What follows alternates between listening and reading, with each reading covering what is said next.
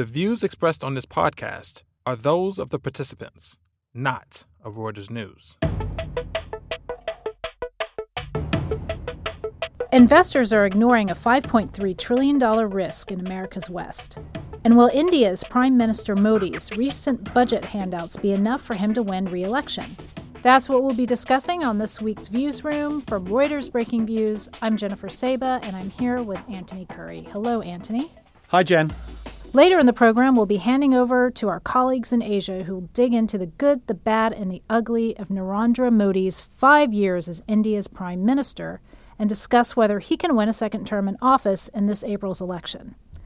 But we start by diving into what you, Anthony, are arguing is a huge risk that shareholders are blind to. And you've put an incredibly big number on it, $5.3 trillion. What is the calamity you have unearthed? It's all about lack of water. Water. My favorite topic. All right, so it's water, the Colorado River. Yeah. Why are you, first of all, why are you looking at this now? Like what? Well, the seven states in the river have been trying for a very long time, and you can actually go back to 2007, even before, to come up with a drought, what they're calling a drought contingency plan, which is basically that they are in a long-term aridification, as people are calling it now. You shouldn't call it drought. It's been going on for 20 years. And they're very, very close to each state coming up with a plan to tackle how to deal with the lower flows along the river. But they weren't that close. So last Friday, the US Bureau of Reclamation, a part of the Department of Interior, said, right, you've not hit our deadline. We are now going to take over managing this process from you unless you can get it done really quickly. Basically, we're now asking every single one of the seven governors to tell us what they think they should do to sort out what happens in this drought, and then we'll work out how to allocate the water as best we can by, say, August. Okay, so this seems like it must be a really big deal for the federal government, particularly this federal government under President Donald Trump, to step in for the states. So I'm still like, okay, the river water flow is drying up, if you will. It's not as much water coursing through the Colorado River. That seems fine, but I'm trying to wrap my head around the risk. Why? Because that seems like it's a big deal if the government, the feds are stepping in. One of the things that they're looking at, I mean, look, people have been overusing the river's water for almost a century now. So the reason why it's becoming an issue now is you've had 20 years of lower flows in the river. And in fact, a bunch of scientists recently said half of that drop in flow can be allocated to climate change, and it's getting worse. But the Bureau of Reclamation and Commissioner Berman's been saying, look, if you look at the levels in the two dams, Powell and Mead, we've got a big problem here. Lake Mead is almost down to where it would be very difficult under many circumstances to pump electricity out, let alone to pump the water out. So they're getting really quite concerned is that the level's getting so low that it will be very difficult to use the water or manage the water effectively. And that has implications for quality and everything else. So that's why they're getting in. Okay, so what are the top uses for water other than, I'm assuming, drinking water? Yeah, that's drinking water is always a very, very, very small amount of use. So, so you've got 70 to 80% of the water is going to agriculture, which is often the case around the world. Okay. And that's fine. In fact, the agricultural users have been using this water for centuries. The rest of it goes to, you're right, it goes to municipalities for use in drinking water and other domestic use. And also, of course, you've got industry there as well. And they'll use it in various ways, depending on what their business is. So semiconductors will use it, and other technology companies will use it to cool stuff down. Others will use it as part of the process of manufacturing. Toyota's there, for example. Unilever has a big ice cream plant in the region. So there are lots of different ways this water is being used by industry as well. Okay, so industry, this is a good segue to talk about the 5.3 trillion, because that's not municipalities using it. No, absolutely not. So I'm assuming that's agriculture. How did you kind of come up with this number? Yeah, well, first of all, I looked at the seven states as they are and said, okay, what's their annual GDP? And the combined GDP of the seven states is $4 trillion. And that's about 20% of the U.S. economy. Let's look at the companies that are based in the region or have significant operations in the region. That's not so easy to dig out. I mean, so all I did was say, okay, let's first of all look at the constituents of the S&P 500, which are based in, first of all, 6 of the 7 states, and then just in Southern California, the 7th state. Because the ones in Northern California, you think Facebook and all the others, they actually don't rely on the water of the Colorado River. So I just stuck to the, and there are 38 companies that make from the S&P that I looked at here. And of course, there are many other companies. And then there are those that just report risks to a company called CDP, which is an investor lobby group. It's got companies there like Raytheon, the defense company, Western Digital, which I think is also in the Colorado River Basin S&P index that we created. So I looked at those and then a couple of frackers as well that are in the area. And I said, OK, let's just lump all of their market captures together. And that comes to 1.3 trillion, hence the 5.3 trillion. What I haven't done at all is look at the bond valuation there. So I've left out actually probably another big slug just to get to this 5.3 trillion. OK. Now, I need you to explain something to me, because you keep saying 7 states, right?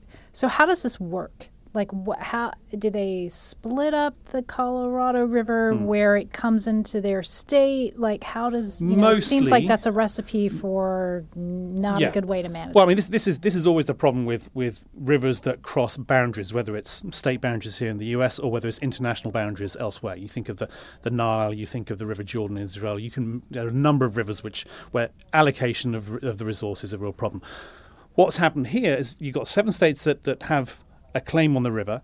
You've got about 5 million acres of farmland, about 2 or 2.5 million acres of which is actually off the basin itself. So the water is transported there, for example, to parts of Southern California. Yeah, so is California the main California is the main user. In fact, one constituent in California, the Imperial Irrigation District, which, as the name suggests, helps provide water to farmers, actually has the right to 1/5 of the overall flow of the Colorado River. And it's right at the end and ships it in.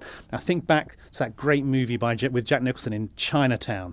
That was all about water rights. And that's basically the history of how, or a potted section of fictionalized history of how California got so many water rights to the Colorado River. So you have those issues quite a lot. That then introduces a real problem of water rights, which is another way of saying the governance is screwy. And so you've got 7 states. The lower states, there are 3 of them in the so-called lower basin, Arizona, Nevada, and California. They have more right to the water than those in the upper states because they started using it first. And it's a real mess. It's a burden of history from a 1922 agreement that divvied up the river between these 7 states. Arizona, for example, has some good claims, but the farmers have very low claims to the water because they started developing it later. So actually in this drought contingency plan they're all coming up with, those Arizona farmers could lose a lot of their water. And maybe that's not a bad thing from a general perspective, because a lot of what's produced in the area is alfalfa and other things which are both water intensive and used for cattle feed. So maybe you shouldn't be doing it in that region. But it's a really difficult, contentious process. And the fact that the 7 states have got really, really close to an agreement is encouraging, but they're nowhere near enough. And then there's a lot more they've got to do because of climate change, even beyond that. Okay. So you mentioned also that there are companies that have disclosed, I don't know, maybe this specific risk or not. Yes. Maybe you can talk a little more about that, because what's happened to those companies that have kind of raised their hand and said this is a problem? Well, it's strange, actually. So some of them just disclose a small amount of risk. So Caesar's, the entertainment company, that basically the gambling company in Nevada, said to CDP, which collates a lot of this data, said, look, we've got a little bit of revenue risk here. Others have said similar things, but the one that really stands out to me is Raytheon, the defense company, which said that we have a risk of up to 20% of our global revenue, which was about $25 billion a year or two ago, is at risk if there is a real problem on the Colorado River. You think, okay, that's pretty big. So I started looking back through some of their statements to investors and elsewhere. And they don't talk about water at all. Investors aren't asking about it. And if you track how their stock price has done just over last year, when you had a lot of contentious and also positive moves to try and get these drought contingency plans sorted, there's basically no reaction from investors. In fact, on 1 or 2 pieces of news, the stock seemed to go the other way. Now, granted, there's a lot of things happening last year that would affect a defense company's price, or indeed other companies' prices. You know, the effect of the tax changes, tariffs, everything else. So let's not overdo this. But the fact there seems to be neither for that nor for the whole CDP element of 11 or 12 companies we look at, nor the 38 S&P 500 companies we've earmarked. None of these stocks or indices we created seem to react at all to any news coming out, good or bad, about how this river is being divvied up, even though the implications could, for some of them, be quite high. Is there a spirit of cooperation among these different constituents? Or because that sounds like a tall order to me. There is. It's also very difficult. And one of the longer-term issues is climate change. So look, this drought contingency plan they're trying to come up with now, the seven states, both within the states and between them, has proved controversial enough that the four upper states at one point accused one Arizona municipality or municipal water district of basically abusing their rights to water in, I think, Lake Mead, saying they were sort of manipulating the data a bit. And even within Colorado itself and other places, there have been contentious volleys of words between various users. So it's tricky, but everyone knows there's a problem now, and everyone basically appreciates it's probably going to get worse. And and it's not just about amount of water you have, it's about how it's delivered. The snowpack, which is where it's naturally conserved, is reducing because of climate change. Yeah. So you've got more rain. So if there's more rain, there's more floods, which you're not so used to. So if you're a fracker, if you're something else, like how do you think through those risks or quality of water risk if you're a municipality? So all these things they've got to think about.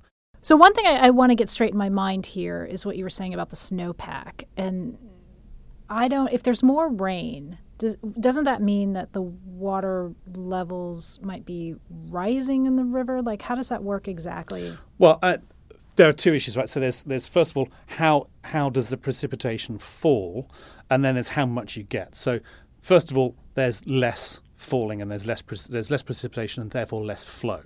So number one. Okay. Number two, the way it's being delivered is changing. There is now less snow in general. I mean, this year, and especially in the past couple of weeks, there's a lot more that's hit. But in general, there's less snow. And if it's snowpack, that means it can stay in the mountains until it gradually melts throughout the course of the year. So it's more efficient, is what you're saying. A snowpack is more efficient than a bunch of rain. Well, no, it's not more efficient. It's that it's still the way that the river is operated and the reason they put the dams where they did and how they're all operated and how it's all done based on. We know that the flow comes out of the mountains at certain times, which means we get a certain amount at certain points. So if that's changing because you've got more rain than snow now, or there is more rain than there was and less snow than there was, then you've got a different issue. It's that the water's coming down at a different time. So that may change how you have to think about irrigating your crops or where you should be storing water, or even whether there will be floods. How much power does the federal government have to force the issue to make this all happen? Or enforcement power, you know what I'm saying? That's the really tricky question because, again, it all goes back to the water rights. Now, interestingly, the commissioner of the Bureau of Reclamation, when speaking to journalists last week after she'd made the call that the states hadn't reached an agreement, she said, no, under a Supreme Court ruling back in the 60s, we have a lot of power over the lower basin states, which, of course, as I said, California especially has a lot of water rights, to impose a degree of action here. That's very unclear because if you're a water rights holder, and in a dry area, water rights are exceptionally valuable. You're not going to give that up without a fight. So I don't think she's necessarily saying that there will be a contentious fight over it. She's just saying if we get that far, we're going to be looking at legal issues, I think. But forcing that through is going to be hard. So what you need to do is a voluntary series of agreements across these seven states of 40 million people with all these different water rights to say, this is how we need to use water now over the next 50 years, given what we're facing. And that is something that you can't really impose on anyone. That's got to come through negotiation, which, given getting to this point, has taken 11 years. That could take a long time yet. All right. Well, Anthony, thanks for taking us through that. That's fascinating stuff. Appreciate it. Hello, Views Room listeners. I'm Clara Ferreira-Marques in Singapore, and I'm chatting today with my fellow columnist Duna Galani, based in Mumbai. Now, Indian Prime Minister Narendra Modi is fighting to be re-elected as the country prepares to go to the polls in just a few months. His landslide victory in 2014 had commentators then talking about potential three-term leadership, and now that's really looking like wishful thinking. As a sign of that is government's last pre-election budget announced on Friday is packed with handouts. Now, Una, you've been looking at a lot of these spending plans and you've been looking also at what India might look like without Modi. This tea seller turned politician took the country by storm only a few years ago.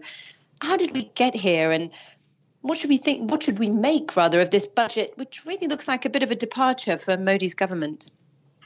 Look, this was a pre-election budget, and the extent of the handouts, I mean, we saw a lot. We had a minimal annual income for farmers. We had a new pension scheme for the needy.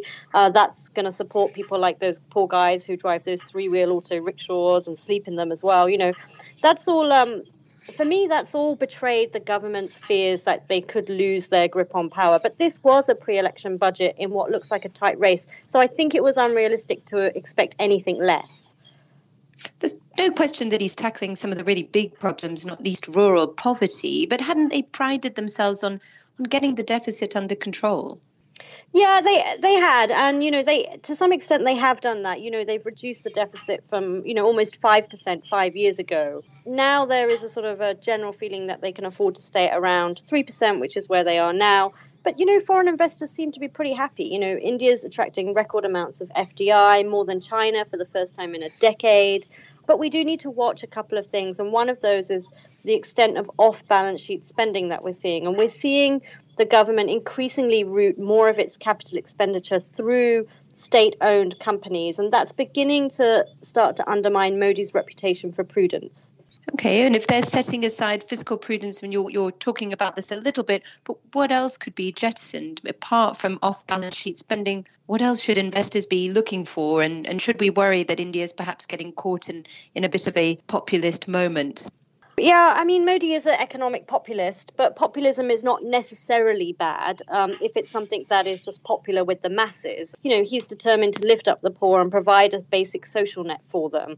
But he is prudent by heart. And I think if this government is elected, we will see them do more to rein in the finances going forward. We will see privatizations of things like Air India and even the country's banks. And I think that will help to raise critical funds to stop any further deterioration of the situation. And what if he's not re-elected? I mean, that now looks like a possibility people are talking about in a way that they weren't, you know, even a few months ago. If he's not re-elected, which of his reforms do you think the opposition might reverse, even some of the perhaps headline-grabbing ones?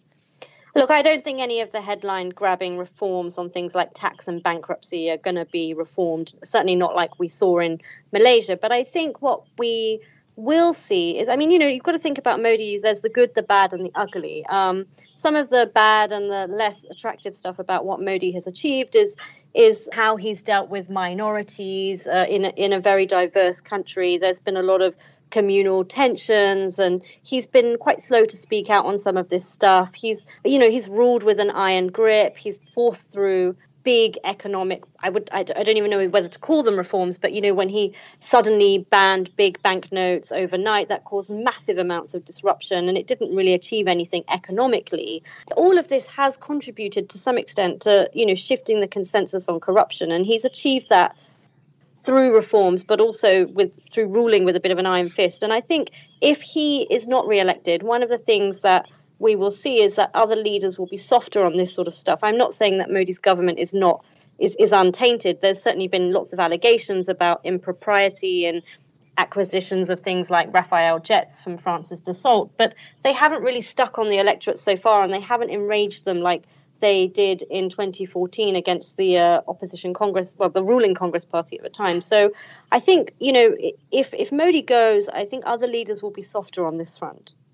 Is there anything that we should think about in terms of what the opposition might want to do in economic terms? You know, it's really difficult at the moment, because at the moment, this is really an election about whether you vote for Modi or whether you don't vote for Modi. The opposition at the moment consists of a ragbag group. There's the Congress Party, which has dominated India's elections since independence. And then there's a number of other players, including the Chief Minister of West Bengal, Mamta Banerjee. And it's really unclear who would come to power if Modi and the BJP were out at the moment. So, you know, I think it's far too early to be thinking about what kind of economic agenda they would be pursuing. But I think that it's certainly clear that the BJP seems to have a bit of a clearer economic agenda than anyone else at the moment. Brilliant. Thank you very much. I will watch out for that over the coming weeks and months. Thank you very much, Una. All right, that's our show for this week. Thanks to Clara Ferreira-Marques and Duna Galani, and of course, Anthony Curry for that insight. We'd like to thank our producers, Freddie Joyner and Andrew D'Antonio as well. And thanks to you, our listeners, for tuning in. Check us out every day at BreakingViews.com. Subscribe to the Views Room on iTunes, and please do share your opinions about our show. Join us again next week for another edition.